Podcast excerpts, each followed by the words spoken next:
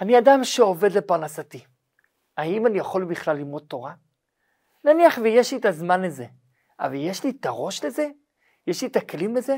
כן, אני מדבר עליך, עלייך, על כל אחד מאיתנו יש את החובה ללמוד תורה, והגית בו יומם ולילה. האם אני מסוגל לעשות את זה?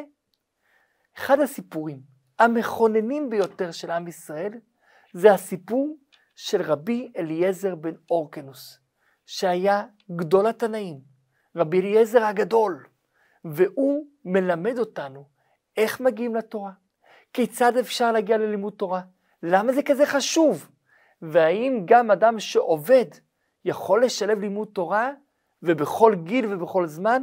בואו נראה. רבי אליעזר בן אורקנוס, הגמרא מספרת שמשה רבינו עלה לשמיים לקבל את התורה, והוא שומע את הקדוש ברוך הוא יושב ולומד תורה. והקדוש ברוך הוא אומר, הלכות פרה אדומה, מה הדין אם ככה ואם ככה, ורבי אליעזר בן אורקנוס אומר שהדין כך וכך. הופה, שאל משה רבינו, מי זה רבי אליעזר בן אורקנוס, שהקדוש ברוך הוא אתה בכבודו ובעצמו, מזכיר אותו באמצע הלימוד? אמר הקדוש ברוך הוא, יהיה צדיק גדול, תמיד חכם גדול, ושמו רבי אליעזר בן אורקנוס, שיהיה לו עוד הרבה דורות. ואני מזכיר אותו, כי הוא יפסוק הלכה בדינים האלה, ולא רק שהוא יפסוק הלכה, הוא יתחיל את לימודו בהלכות פרה אדומה, ולכן גם אני, אומר ריבונו של עולם, כשאני לומד פרה אדומה אני אזכיר אותו. אמר הקדוש ברוך הוא למשה רבינו כך. אמר משה לקדוש ברוך הוא, ריבונו של עולם, אני יכול שזה יהיה מצאצאיי, מיוצא חלציי, הייתי שמח. אמר לו, קיבלת. ולכן, הבן של משה רבנו קוראים אליעזר, הוא מרמז על כך שממנו יוצא אליעזר בן אורקלוס ממשה רבינו, שאף הוא נקרא בשם אליעזר. אבל רבי אליעזר לא ישר נולד ללימוד תורה. הוא נולד לפני קצת יותר מאלפיים שנה, בעיר לוד, לוד של היום. שם רבי אליעזר נולד. אבא שלו היה תמיד חכם, האחים שלו היו תלמידי חכמים, והוא לא. הוא היה עובד, הוא עובד קשה. אבא שלו היה עשיר גדול. הרבה אדמות וקרקעות היו לו. הוא היה עשיר גדול. ובנו עבד, עבד קשה, ויום אחד רואה האבא את בנו עצוב. הוא אומר לו, בני, למה אתה עצוב? בגלל שאתה חורש באדמה הקשה? אני אעביר אותך לחרוש באדמה רכה. הוא לא ידע שהוא עצוב בגלל שעבר שם תלמיד חכם ואור על פניו, וראה את היופי ואת העושר של לומדי התורה, ולכן הוא היה עצוב. אמר לו, אבא לא, המשיך עכשיו, אבל אבא העביר אותו לחרוש ברך, חורש ברך. אמר לו, אבא, ולמה עכשיו אתה עצוב? אמר לו, כי אני רוצה ללמוד תורה. אמר לו אביו, בני, מה אתה מתחמק מהעבודה? זה לא בשבילך, אתה כבר בן 28, אתה כבר עובד כל שנותיך, אתה לא יודע כלום בתורה, זה מאוחר לך. אתה רוצה ללמוד תורה? תשקיע בילדים שלך, תתחתן, הוא עדיין לא היה נשוי, לך תתחתן, יהיו לך ילדים, אותם תשלח לבית ספר בגיל הנכון, ככה תצליח, שיהיה לך בית של תורה. אתה פספסת את הרכבת, איבדת את זה כבר. שמע איזה אליעזר ונהיה עצוב. שבועיים לא אכל, לא הכניס דבר לפיו. עד שיום אחד פוגש אותו אליהו הנביא. ואומר לו אליהו הנביא, אתה רוצה ללמוד תורה? לך לירושלים. לישיבתו של רבן יוחנן בן זכאי, בן אורקנוס, לך לשם ותלמד תורה. אבא שלו אמר לו, אם אתה עוזב, אני מנדה אותך מנכסיי, לא יהיה לך שום דבר מנכסיי. אבל הוא החליט, הוא היה גדול, אדון לעצמו, שהגיע הזמן שלו ללמוד תורה. יש דעה שאומרת שהוא גם ראה סימן משמיים, שהוא חרש ופרתו שברה את רגליו, הוא לא יכול להמשיך לחרוש והוא הבין, זהו, הגיע הזמן ללכת. הוא עזב את הכל והלך לירושלים.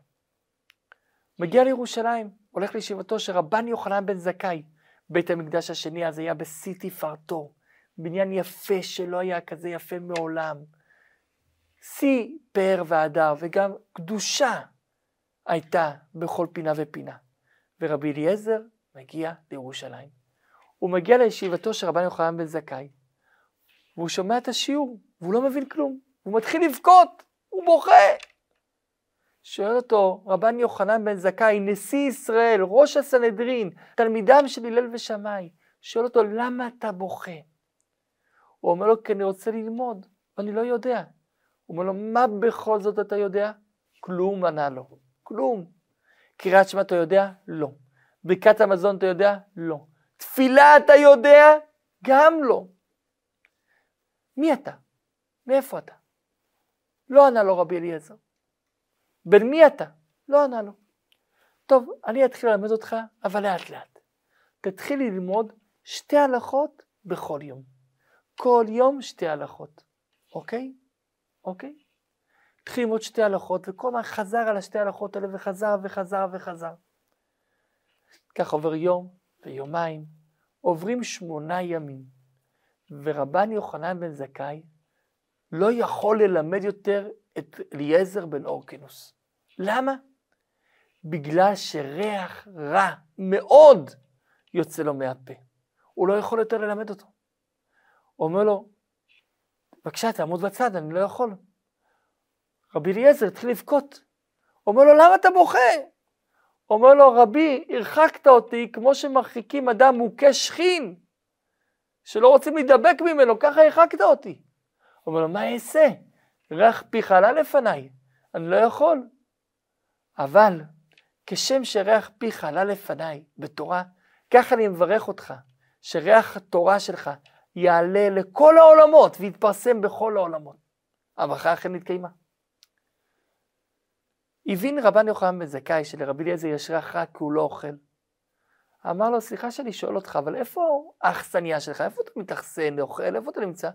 אמר לו, אצל רבי יהושע בן חנניה ואצל רבי יוסי הכהן. הם היו שני תלמידים ותיקים של רבן יוחנן בן זכאי, אוקיי? הלך אליהם, שאלו אותו, תגיד, שאל אותם, תגידו לי, רבי אליעזר אצלכם? כן. הוא אכל משהו? לא. כל הזמן הזה לא אכל שום דבר, לא היה לו את הכסף לאכול, כי הוא הגיע בלי כלום. שמונה ימים אלו הוא אכל משהו? לא אכל כלום. נכנסו לחדרו וראו שהוא היה אוכל חול שמעורבב בעשבים של דשא וכדומה, מאכל בהמות, ולכן יצא לו ריח רע מהפה, מאותם צרורות עפר שהוא הכניס לפיו. קרא לו ואמר לו, בן מי אתה? אמור לי. אמר לו, בן הורקנוס אני. אתה הבן של אורקנוס! אורקנוס היה עשיר עולם, היה מפורסם באושרו וגם היה גדול בתורה, היה גדול עולם. הוא אמר, אביך מגדולי הדור ואתה ככה? מעכשיו אתה נמצא אצלי באכסניה שלי. אוקיי? בסדר גמור. ואז בכן רבי אליעזר התחיל להיות באכסניה של רבן יוחנן בן זכאי. בהתחלה הוא כמובן ניסה להגיד לו לא, לאחר מכן קיבל, התחיל להיות באכסניה של רבן יוחנן בן זכאי. ויהי היום, בניו של אורקנוס, שהם האחים של רבי אליעזר, אומרים לאבא שלהם, אבא, לך לירושלים, לעשות נידוי כמו שאמרת. אתה אמרת שאם הוא הולך לעזב את העבודה, אתה מנדה אותו מנכסיך. נידוי עושים בפני בית דין. לך לירושלים, תנדה את בנך אליעזר. אוקיי? עלה אבא לירושלים, מגיע לישיבתו של רבן יוחנן בן זכאי. רואה אותו רבן יוחנן בן זכאי, זיהה אותו, הכיר אותו. הושיב אותו בין גדולי עולם, עשירי תבל, שהיו גרים בירושלים, שלושת עשירי ירושלים. בן כלבא שבוע, בן ציצית הקסת ונקדימון בן גוריון. למה נקדימון בן גוריון? שקדמה, חמה, הוא הקדים את השמש בשבילו. הוא היה עשיר גדול מאוד, והוא זכה פעם להעמיד את השמש, זה בעזרת השם בהזדמנות לספר את הסיפור הזה, אבל הוא היה עשיר עולם. מסופר על העושר הרב שלו, שהיו לו מחסנים שלמים של מזון וכל טוב. הספיקו לירושלים ל-21 שנה. בן ציצית הכסת שהייתה כסיתו, שזה הבגד שלו, יושבת בין גדולי ירושלים וגדולי רומי. היה עשיר גדול מאוד והיו לו מחסנים שלמים גם כן. ובן כלבא שבוע, שהיו לו ארבע בתים שטוחנים בזהב מרוב עושרו, והיה מכניס אורחים גדול מאוד. כל מי שהיה נכנס אליו רעב, כמו כלב, היה יוצא שבע. השיב את אורקנוס בין העשירים האלו. ואז הוא אומר לרבי אליעזר, אתה עכשיו תדרוש. רבי אליעזר לא ראה את אבא שלו. אבא שלו כן רואה, אבל אבא שלו בהלם, בשוק, תדהמה. אומר לו, לא, אני לא יכול לדרוש לפניך, רבי. כל מה שיש לי זה ממך. אני כמו מים שמוצאים אותם מהבור ואין עוד תוספת, כל מה שיש לי זה המים שקיבלתי ממך. אמר לו רבי אליעזר, לא, אתה כמו מעיין שמתגבר, אתה מוסיף על המים שלי. אני רואה שקשה לך לדרוש בידי, אני אלך מפה. ואתה, אני משאיר את בית המדרש בידיך, תדרוש אתה. יצא החוצה, והתחיל רבי אליעזר לדרוש. ואביו יושב בשקט, בהלם, מתקרב ומתקרב, ונעמד לו ליד רגליו, והוא דורש ודורש. ופניו האירו כאור החמה, כמו אור השמש, ולא ידעו אם יום אם לילה מרוב האור שיצא לרבי אליעזר מהפנים. כל אותו הזמן רבן יוחנן בן זכאי לא הלך, הוא אמר לו שהוא הולך, אבל באמת הוא הלך ונעמד עד הפתח להקשיב. ואז רבן יוחנן נכנס ונשק את רבי אליעזר על מצחו ואמר, אשריכם אברהם, יצחק ויעקב, שיצא כזה ילד מחלציכם. למי הוא אומר את זה? שאל. אורקנוס. הוא אומר את זה לבן שלך. עליו? לא! קם אורקנוס ואמר, אשראי שיצא, אחד כזה, מחלציי. רבי אליעזר רואה את אבא שלו שם, הוא לא יכול להמשיך לדבר, אומר, אבא, אני לא יכול לדבר בפניך, תשב, אני לא יכול לדבר כשאתה עומד. אמר לו, בני, אני באתי לפה כדי לנדות אותך מנכסיי, ועכשיו אני נודר, הפוך, שכל נכסיי יהיו רק שלך, ואף אחד מאחיך לא יקבל כלום. אמר לו רבי אליעזר, לא, בבקשה, אבא, לא. אל תנדור את זה, אל תנדה אותם נכסיי. אני רוצה להיות שווה בין שווים, שכל הילדים יקבלו בשווה את הרכוש שלך. אם הייתי רוצה להיות עשיר, הייתי מבקש מהקדוש ברוך הוא היה נותן לי, כי הרי שלא הארץ ומלואה, אם הייתי מבקש קרקעות, נכסים, הכל הוא היה נותן לי. אני רציתי ללמוד תורה. תורה אני ארצה. ואכן, רבי אליעזר המשיך ללמוד תורה, ונהיה גדול תלמידיו של רבן יוחנן בן זכאי, עד שרבו העיד עליו שהוא מכריע את כולם, כי הוא בור סוד שאינו מאבד טיפה. נכון שגם רבי אלעזר בן ערך הכריע את כולם, כמו שאבא שאול אומר, אבל זה בחידושים. אבל רבי אליעזר הוא זה שהכריע את כולם, אומר רבן יוחנן, כי הוא לא שכח שום דבר מהליוות שלו, הוא כמו בור מסויד, שכל מה שנכנס לשם נשאר ולא יוצא, ככה רבי אליעזר. כל מה שנכנס לו לא יצא. והעיד רבי אליעזר על עצמו. מימיו לא הקדים אותו אף אדם לבית המדרש, תמיד הוא הגיע ראשון ותמיד יצא אחרון. ואף פעם הוא לא דיבר בבית המדרש שיחת חולין, אלא תמיד למד תורה. והעיקר, מעולם הוא לא אמר דבר שהוא לא שמע מרבו, מרבן יוחנן בן זכאי. ולכן תמיד, תמיד כששאלו אותו משהו, כל מה שהוא אמר לו זה מה שהוא שמע מרבו. ואם הוא לא שמע מרבו, הוא לא היה עונה. והוא היה רבי אליעזר הגדול, גדול התלמידים. קדושתו הייתה בלי סוף. עד כדי כך מסופר שכשהוא היה לומד תורה עם רבי יהושע בן חנניה חברו, אש הייתה סביבם כמו מתן תורה. ואותו רבי אליעזר פתח בית מדרש בירושלים ולימד תורה לרבים בירושלים. והוא, לימים, כשהגיע החורבן, והחורבן הגיע והתרחש, הוא עזב ביחד עם רבו את ירושלים, בצורה של תחבולה, הם עשו כאילו רבן יוחנן בן זכאי מת, ורבי אליעזר ורבי יהושע הם אלה שנשאו את הארון, וככה הם יצאו מחוץ לירושלים. ואז רבן יוחנן בן זכאי ניגש לאספסיאנוס, קיסר רומא, אומר לו, תן לי את יבנה וחכמיה, אל תחריב את יבנה, אל תחריב את תלמידי התורה ואת תלמידי החכמים. ואספסיאנוס נותן לו. ורבן יוחנן הולך עם שני התלמידים, עם רבי אליעזר ועם רבי יהושע, ומקים את כל עולם התורה מחדש איתם. וככה יש המשך לעם ישראל אחרי החורבן. רבן יוחנן ידע שיהיה חורבן. הוא השקיע בחמישה תלמידים שהם אלו שיפתחו את עולם התורה אחרי החורבן, ואכן הוא הצליח. ורבי אליעזר ורבי יהושע, יחד עם שלושת חבריהם, רבי יוסי, רבי שמעון בן נתנאל ורבי אלעזר בן ערך, פתחו את עולם התורה מחדש. רבי אליעזר התחתן עם הבת של הנשיא, של רבן שמעון בן גמליאל, של נשיא ישראל, קראו לאשתו אמא שלום. רבי אליעזר התחתן איתה, ופתח ישיבה בעיר לוד, לאחר החורבן.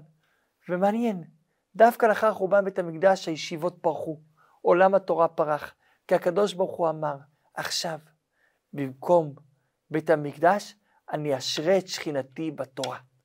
ואכן, השכינה עברה לתורה. ורבי אליעזר השקיע את כל חייו בלימוד התורה. מסופר שפעם אחת ידידו וחברו, שגם היה בן הפלוגתא שלו, נכנס לבית המדרש של רבי אליעזר בלוד, ונשק את האבן, ואמר, האבן הזאת שרבי אליעזר היה יושב עליה, זה היה לאחר פטירתו של רבי אליעזר, זה כמו הר סיני, ורבי אליעזר הוא כמו ארון הברית. רבי אליעזר היה לו נכס, נכסים רבים בעיר לוד שירש מאבא שלו, קרקעות, הרבה דברים שירש מאבא שלו. ורבי אליעזר כל חייו היה בתורה. ויום אחד דופק מישהו בישיבה של רבי אליעזר ורבי יהושע. כנראה זה היה עוד כשהישיבה שלהם הייתה בירושלים לפני החורבן. מי נמצא שם? אחד קוראים לו עקיבא בן יוסף. הוא רק עכשיו לימד קור וכתוב, הוא היה בן 40, מבקש ללמוד תורה. רבי אליעזר זכר איך שהוא עצמו הגיע בגיל מבוגר ללמוד תורה, ורבי אליעזר מלמד אותו, ומלמד אותו. ועקיבא בן יוסף נהפך להיות רבי עקיבא. יום אחד עקיבא לא מגיע ללימוד, שואלים לו איפה היה? הוא אומר לו, אחר מכן כשהוא הגיע הוא אומר התעסקתי במצווה. מצווה. אמרו לו לא, אתה לא היית צריך להתעסק, אתה היית צריך לבוא ללמוד, כי התורה מונח על כתפיך, עול התורה. ואכן רבי עקיבא, מתלמיד נהפך להיות חבר שלו, ועד שבסוף נהפך להיות רב גם כן, ותנא יחד איתם ביחד בישיבה, רבי עקיבא בן יוסף. גם הוא הגיע מכלום. הוא היה בן גרים, לא ידע קרוא וכתוב, לא ידע ללמוד בכלל. שנא תלמידי חכמים, מרוב שהיה בור ועם הארץ. אבל רבי אליעזר בן אורקנוס מקבל אותו, ומכניס אותו, ומכניס אותו ללימוד התורה, ומעביר אותו שלב אחר שלב, עד שהוא נהפך להיות רבי עקיבא הגדול. אם ננתח את הסיפורים האלו, נראה כמה דברים מעניינים. דבר ראשון, בואו נראה את הגישה החינוכית של רבן יוחנן בן זכאי. הוא מלמד תלמידי חכמים גדולים, מלמד את התנאים, ומגיע אחד שלא יודע, יכול להגיד לו, לך תלמד קודם כל, א', ב', משניות בתלמודי התורה בירושלים. אחרי זה תבוא אליי. לא, הוא לא מרחיק אותו. הוא רואה שהוא בוכה, הוא רואה את רבי אליעזר בוכה. הוא רואה והוא מבין שהוא רוצה ללמוד. הוא אומר לו, בוא. והוא מלמד אותו, הוא יודע שהוא לא יכול ללמוד. שתי הלכות רק. שתי הלכות בכל יום. ככה תתקדם לאט לאט. שתי הלכות, ועוד שתי הלכות, ועוד שתי הלכות, עד שיצא רבי אליעזר הגדול. אנחנו רואים דבר ראשון את ההכלה של רבן יוחנן בן זכאי ואת הקירוב, איך שהוא קירב תלמיד שהיה נראה שמרחוק לא שייך. לא, הוא כן שייך, הוא כן התקבל, והוא כן התקרב לתורה. ואנחנו רואים גם כן את רבי אליעזר, את האהבה שלו ללימוד תורה, עד כדי כך שהוא לא אכל לשמונה ימים, שבועיים הוא לא אכל כשהיה אצל אבא שלו, שבועיים הוא לא הכניס דבר לפיו, מרוב שהוא רצה ללמוד תורה. אנחנו רואים גם כן את הדבר הזה, את התשוקה ללימוד תורה, ואת זה שהיה לו עסקים, והוא היה כבר מסודר. הוא יכל להמשיך לעבוד ולשלוח את הילדים שלו ללמוד תורה. הוא לא ויתר. הוא בעצמו רצה ללמוד תורה. הוא בעצמו רצה להגיע לתורה. ואותו דבר בדיוק עקיבא, רבי עקיבא בן יוסף. הייתה לו עבודה מסודרת, יכל לעבוד. לא, הוא עזב את עבודתו והלך ללמוד תורה. עזב את הכל ולמד תורה, וגם זה היה חסר סיכוי, הבן אדם לא יודע קרוא וכתוב בן 40, איזה סיכוי יש לו? יש לו סיכוי. אבל אבא, אבא שלו לא מגיע ממשפחה מכובדת, אבא שלו בן גרים, לא משנה. הגיע והצליח, והצליח להגיע לגדול התנאים רבי עקיבא. ורבי אליעזר, שאף הוא היה מגדולי התנאים, גדול התנאים רבי אליעזר הגדול. אבא שלו, האחים שלו היו גדולי תורה והוא לא, בסדר, זה המצב. לא ויתר, והצליח להגיע ללמוד תורה. אמר ככה רבי מלובביץ' פעם, אנחנו רואים מזה עד כמה גדול הערך של לימוד תורה. שני גדולי התנאים היו שניים שהגיעו דווקא מאפס רקע, לא היה להם שום רקע קודם, ולא שלא היה תורה. לרבי אליעזר אבא שלו ואחים שלו היו לומדי תורה, האזור היה בזמן בית המקדש השני, היה לימוד תורה, היו ישיבות, היו ישיבות בכל האזור שלו, אבל הוא לא היה. אותו דבר רבי עקיבא, רבי עקיבא היה בירושלים בזמן בית המקדש, שילי בית המקדש השני, יכל ללמוד תורה, אבל לא היה לו את זה. ועם זאת, הם הגיעו ודווקא הם נהיו הגדולי התנאים. למה? זה מה שאומר שלמה המלך, יתרון האור מן החושך. מה הכוונה יתרון האור מן החושך? יש כאלה שאומרים שהכוונה היא, האור שווה יותר מחושך. נו באמת, בשביל זה לא צריך את שלמה המלך. זה כל ילד מבין שהאור שווה יותר מחושך. אלא העומק של זה, שיתרון האור, האור שווה מאוד דווקא כשהוא בא מתוך החושך. כשהוא בא מתוך החושך ונהיה אור, אז האור שווה יותר. ולכן רבי אליעזר ורבי עקיבא היו בחושך. הם לא למדו תורה, הם לא ידעו כלום. כשהם מתחילים ללמוד תורה, כשהם מתקרבים לתורה, זה יתרון האור שבא מתוך החושך. וזה המיוחדות של לימוד תורה. כל יהודי חייב ללמוד תורה. כל יהודי צריך ללמוד תורה. לימוד תורה זה שווה יותר מכל, ה... כל חפציה לא ישבו בה, זה שווה יותר מהכל. כי למה? לימוד תורה זה הקשר הכי חזק בינינו לבין הקדוש ברוך הוא, בורא עולם, ריבונו של עולם. כשאני לומד שכל של איינשטיין, לדוגמה, אז השכל של איינשטיין נהפך להיות עכשיו שכל שלי. הוא חידש איזה משהו, החידוש שלו נהפך להיות חידוש שלי.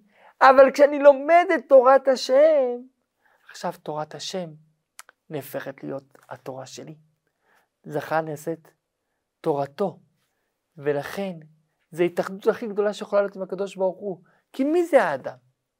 השכל שלו? או המידות שלו? או המעשים שלו? בוודאי שהשכל והמחשבה, כי המחשבה של האדם זה האדם עצמו, לא הגוף שלו. הגוף שלו זה הכלי שמכיל את הנפש של האדם.